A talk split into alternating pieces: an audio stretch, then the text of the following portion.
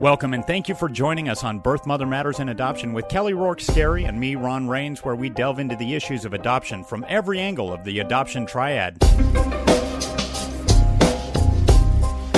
I'm not ready, you know, and it wouldn't be fair, it's selfish of me to keep a baby that I can't take care of. This is my first child. All I could think about was needing to save my son. And maybe this will be an opportunity for you to change your life, get off the street, and turn your life around and help somebody else in the process. I'm Kelly Rourke Scary. I am the co founder of Building Arizona Families, the Donna K. Evans Foundation, and the developer of the You Before Me campaign. I have been in the adoption field for 15 years. I have um, both personal and professional experience in adoption. I was adopted myself, um, and I also have been a social worker my entire career. I have a bachelor's degree in family studies and human development and a master's degree in education with an emphasis in school counseling. So many choices in adoption. For instance, Well, one of the most important, if not the most important, I would say would be what type of adoption you choose. So there's open, semi open, and closed. okay. And they're very loose words with terminology. In other words, people will assign different values to the words. What Okay. is an open? What is a semi open? Some people will think, you know, an open is actually only letters and pictures, where open can be letters and pictures and visits. Semi open can be letters and pictures. So it just depends on how you define. It's very interchangeable, Absolutely. except for obviously closed. Right. Closed well, even closed. that's no, not even. Really? No. Okay. So a closed adoption can still be considered a closed adoption Mm-hmm. in parentheticals if you have contact up until the baby's born with the adoptive family Mm-hmm. and then say goodbye at the hospital and don't continue contact. Okay. That is, so again, it's how you define closed. right. Some women come into the program and they don't ever want to meet the adoptive family. They don't ever want to see the adoptive family, and they want to totally close adoption. Right, That and oftentimes rare. that's very rare. building Arizona families will actually pick the adoptive parents. Whereas happened. oftentimes um, the birth mother will say, "I want this family." Correct. Okay. Yes.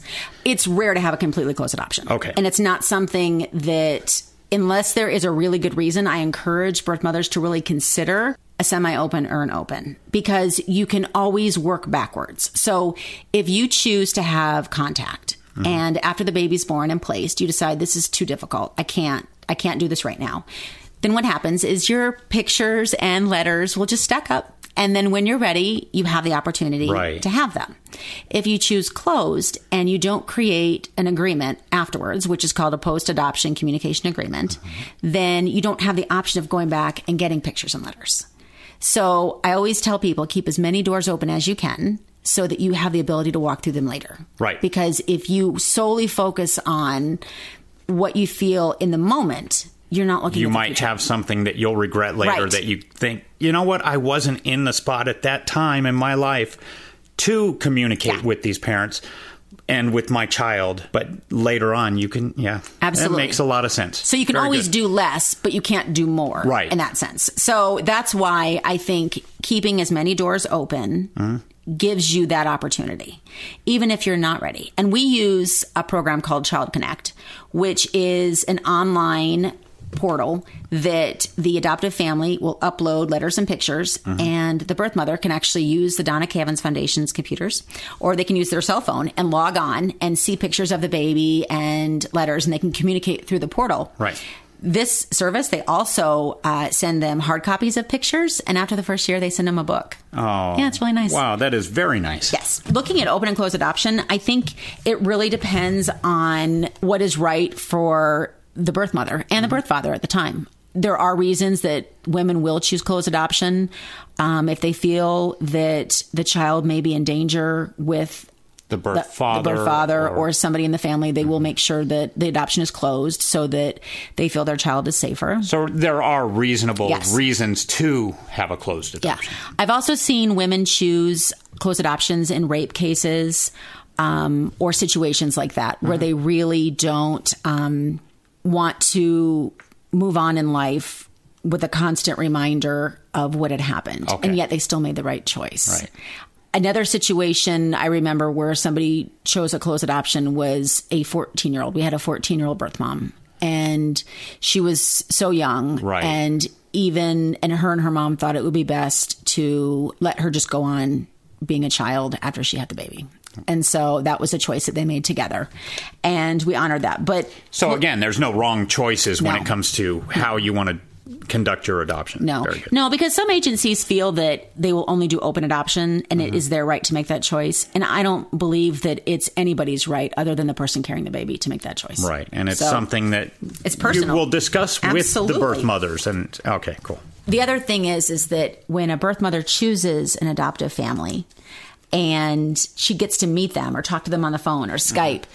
I've seen a lot of birth mothers say, well, maybe just letters and pictures. And then when they meet the family, they really like them. So they're like, oh, okay, well, you know what? Maybe visits wouldn't be so bad. And they grow closer and closer through the pregnancy. And sometimes the adoptive family will come out for a visit if they're out of oh, state. Oh, wow. Or they'll attend a doctor's appointment. Mm-hmm. What's so cool about that is they get to be a part of the pregnancy. And the birth mom loves it because she's not alone.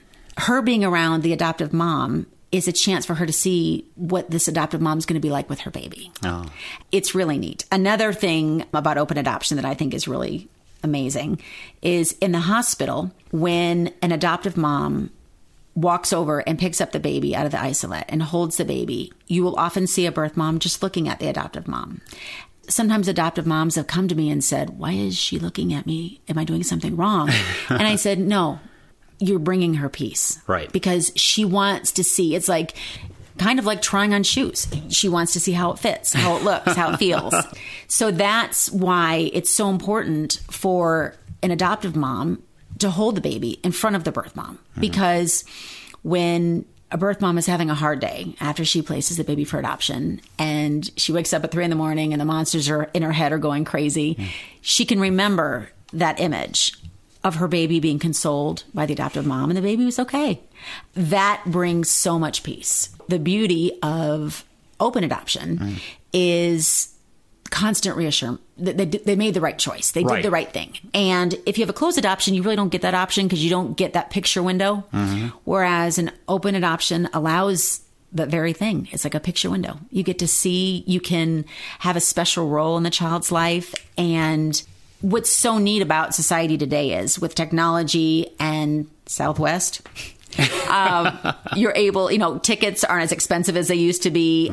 You know, even if you have an adoptive family that lives out of state, you can still arrange visits. You can still arrange to have that connection. And it's just incredible what we can do today. We couldn't do this, you know, 50 years ago. Right, absolutely. And it's like expanding the birth mother's family. She now has this new extended family, Absolutely. including her child. Absolutely. Awesome. It is. And and that's so important that you said that because that is often a question I get from adoptive parents Mm-hmm. is I don't, you know, are we co-parenting and it and, it, and I explain no not at all. But this is part of your family. You are you are forever bonded to not just the baby, but the baby's birth mother and the birth father if he's involved.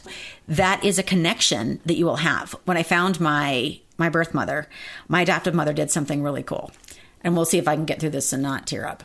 She mailed her one of my baby shoes because she said I can't give them both, but I'm going to give you one. I thought that was really generous and really sweet. Right. And that way they could each have one of my first shoes, which That I is was touching. And you made it all the way I through did. the- I got through it. I got through it. So, whew.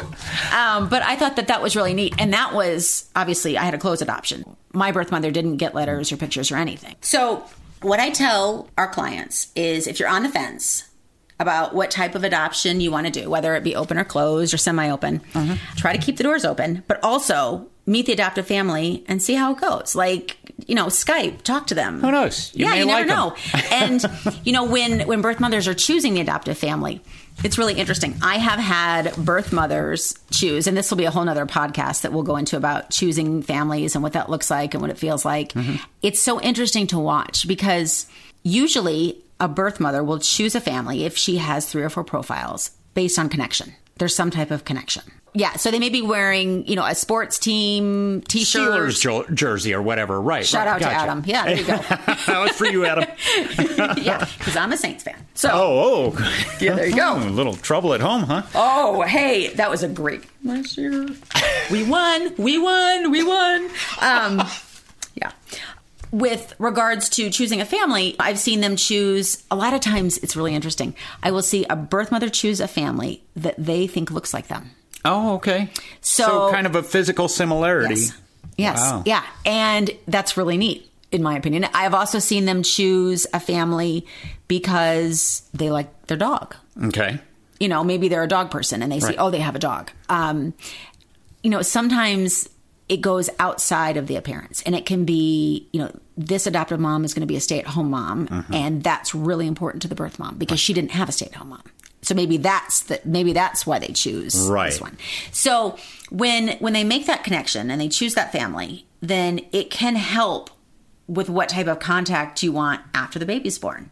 I always encourage contact prior because after you have the baby, even though you have an adoption plan, it is difficult to hand your child this perfect newborn to somebody that you don't know at all. Yeah, a complete stranger Right. for all intents and Right. purposes. Even though you know of them, you've never met, you've never talked. Right. Right. And so I, do, I really encourage, hey, at least get to know them a little bit. At least, you know, spend a little bit of time with them so that you will be that much more comfortable. You'll And- be okay with this decision. Yes, absolutely. Right. And you'll find peace. I always use the phrase with my kids and, and with workers I never like to move forward until I find peace. And then I never second guess anything. You know, when they meet the adoptive family and they can find that peace, then they they can move forward Mm-hmm. Very and they cannot worry or be concerned or second guess themselves. Mm-hmm. And so I think that that is something that is that is important.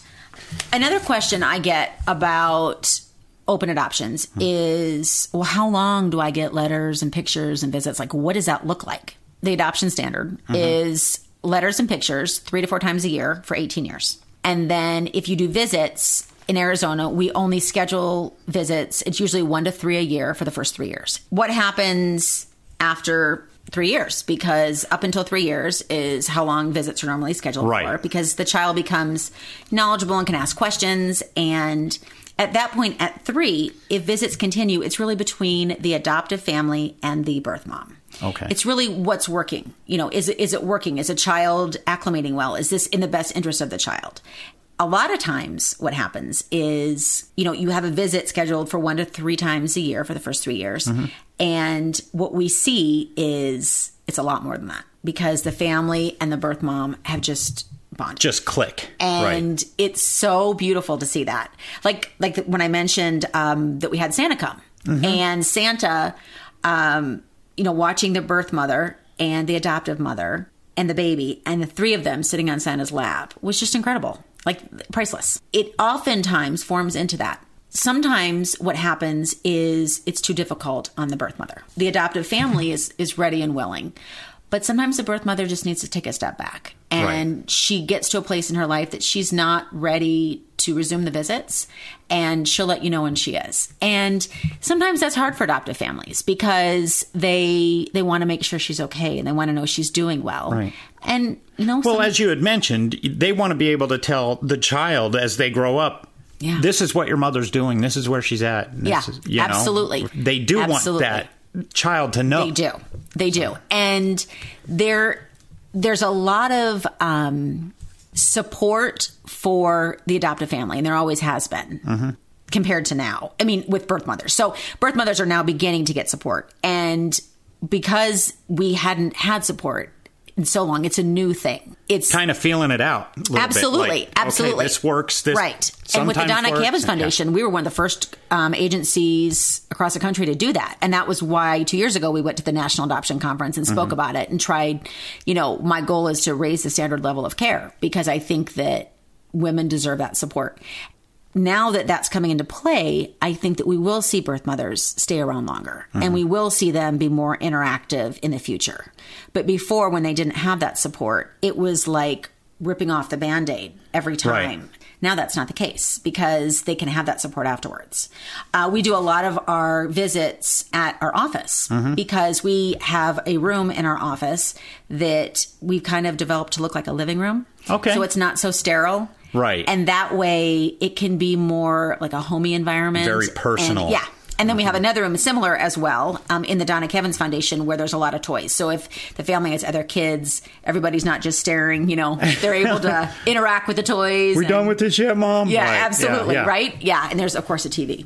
Um, so that And do they have highlights magazines? Because you got to have highlights. no, ma- we don't have highlights. Well, you need to get on that. No, we don't. Um, one thing I, I do want to say, though, in terms of open and closed adoption, and the book I'm about to mention actually doesn't talk about either. But one thing for families who have either a closed adoption or an open adoption that doesn't go the way that they had wanted it to go, and the mm-hmm. birth mother's not as involved as they would want them to be. My favorite all time children's book for adoption is titled Tell Me Again About the Night I Was Born by Jamie Lee Curtis. Best adoption book Really? for kids ever. Yes. Okay. Best adoption book ever. And that book, um, I think, will bring a lot of peace. My name's Maria. I'm 34 and I placed my son up for adoption. The reason for my placement was because I wasn't financially stable. I didn't have a home of my own. I was actually homeless, and I think that it was the best thing for my son, which turned out to be an amazing thing to do because I still see him to this day. He has an amazing family that I love so much, that loves me dearly, and I really appreciate them for all that they've done. Then I ended up getting pregnant again with my daughter. I chose a family that had biological kids of their own, um, which was my first placement. And then my second placement was my daughter, which I chose a family that couldn't have any kids. And she is actually doing pretty good herself. And I'm just happy with the decision that I made because I'm still financially not stable, but I know that my kids are fine and well taken care of. And I do get pictures and letters and uh, like every six months. I think that it will be the best thing for you guys to do if that's what you're deciding to do. And Building Arizona Family is a great company to, you know, work with because they're awesome. Thank you for joining us on Birth Mother Matters in Adoption, written and produced by Kelly Rourke Scary and edited by Ron Rains. We also want to thank Building Arizona Families, the Donna K. Evans Foundation, and the You Before Me campaign. A special thanks goes out to Grapes for letting us use their song I Don't Know as our theme song. If you're pregnant and considering adoption, we are a licensed, full service, nonprofit Arizona adoption agency. We believe in adoption aftercare services and have a program on site to provide continued support through the Donna K. Evans Foundation. You can contact us 24 hours a day at 623 695 4112 or our toll free number 1 800 340 9665. Check out our blogs and website at www.azpregnancyhelp.com. Make sure to join us next time on Birth Mother Matters in Adoption. For Kelly Rourke Scary, I'm Ron Rains. We'll see you then.